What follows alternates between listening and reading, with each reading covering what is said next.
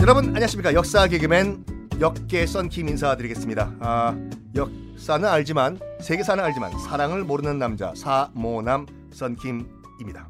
사랑이 뭔가요? 먹는 건가요? 하!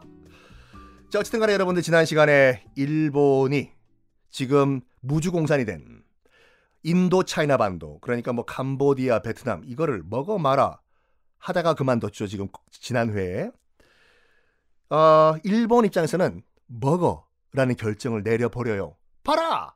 우리가 남경 중국 수도를 지금 때려 먹어버리고 민간인을 학살을 해도 물론 뭐 그 잘한 게 아니지만 미국이 너 아무 짓도 못한다 됐스. 지금 어차피 저기 인도 차이나 먹어 주인이 없는데 그래가지고 프랑스의 식민지였던 인도 차이나를 침공을 해버려요. 일본이.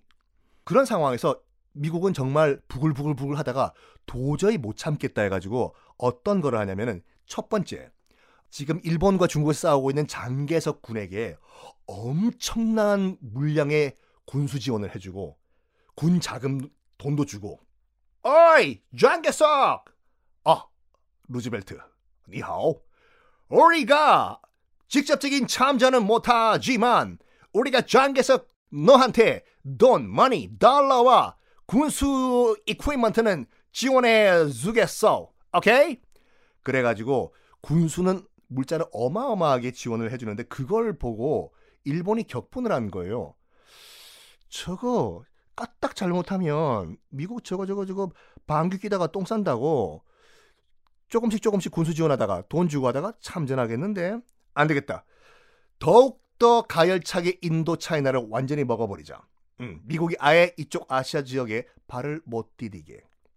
여기서 미국은 어떤 결정을 하냐면 아, 보통 그 태평양 전쟁의 시, 그 스타팅 포인트를 여기로 보거든요.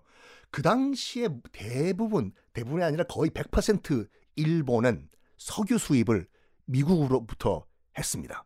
그러니까 일본이 미국에서 석유를 다 수입을 해 왔어요. 그 당시 거의 100%. 일본으로 들어가는 모든 석유 수출 스탑. 밸브 잠가. 일본 화들짝 놀라요. 난다요.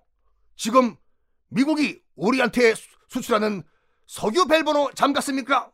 그래가지고 일본은 갑자기 당황해가지고 어 저러면 안 되는데 처음에는 협상을 하자고 해요.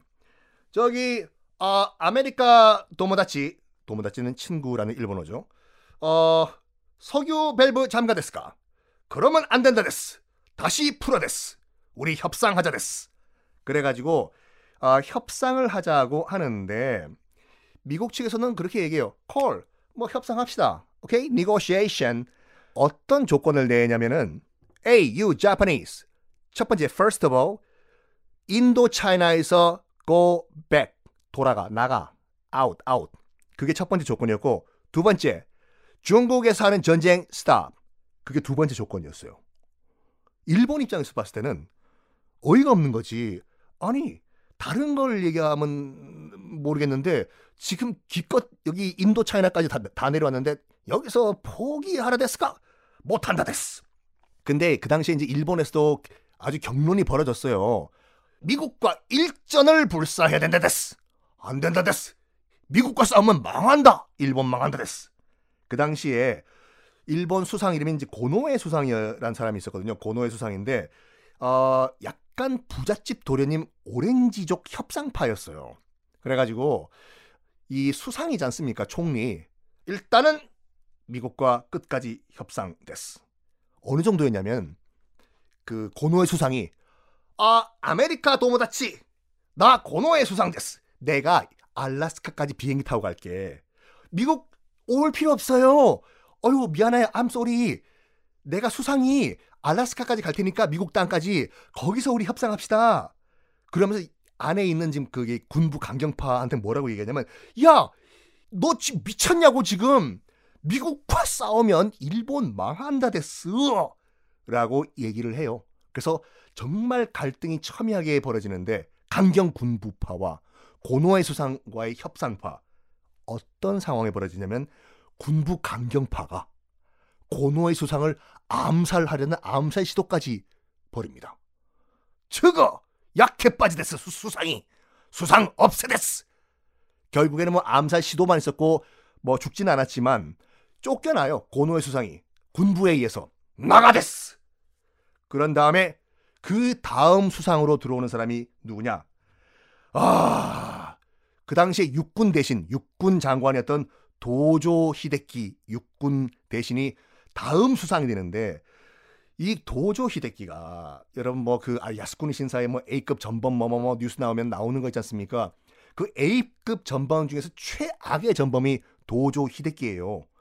아, 태평양 전쟁을 실질적으로 지휘를 했고 어, 어, 전후 재판에선 사형을 받은 그런 인물이죠. 지금 그리고 또 야스쿠니 신사에는 맨 위쪽에 지금 위패가 있는 그런 인물. 강경 군부 육군 대장 도조 히데키가 집권을 합니다. あの、私の名前は 東條英機 です. 내가 이제 집권한 이상 협상은 없다 です. 미국과 전쟁 です. 그러면서 그 당시에 뭘 믿고 이랬냐면은 그 도조 히데키가 일본군의 자신감의 근거가 뭐냐? 일단 객관적인 팩트만 보면은 잽이 안 됐어요. 일본과 미국은 뭐 어, 이번 태평양 전쟁 거첫 시간에 말씀드린 것 같이 객관적인 국력은 미국이 일본보다 10배 이상이에요. 전쟁은 국력과 경제, 경제력이라고 말씀드렸지 않습니까? 10배 강한 미국과 무슨 근자감으로 전쟁을 하려고 했냐? 일단 팩트만 그 보면은 미군 공군 조종, 음, 조종사를 봤을 때 미군 공군 조종사는 240시간 평균 훈련 시간이었고 아, 일본군 공군 조종사는 100시간 미만. 두 배 이상 훈련을 더 많이 받은 거지 않습니까? 미군 공군 조종사들이. 그런데 도조 히데키가 뭐라고 생각하냐면 공식적인 훈련은 우리 일본 공군 조종사들이 안 받아도 중일 전쟁에서 실전으로 단련했다 됐어. 그건 맞아요. 그러니까 공식적으로 훈련 안 받았지만 다 실전으로 단련된 애들이 일본 공군 조종사였거든요. 그리고 도저 히데키도 그 당시에 이제 그 감히 미국과 끝까지 전쟁을 하려고 한 건 아니었어요. 지도 알지.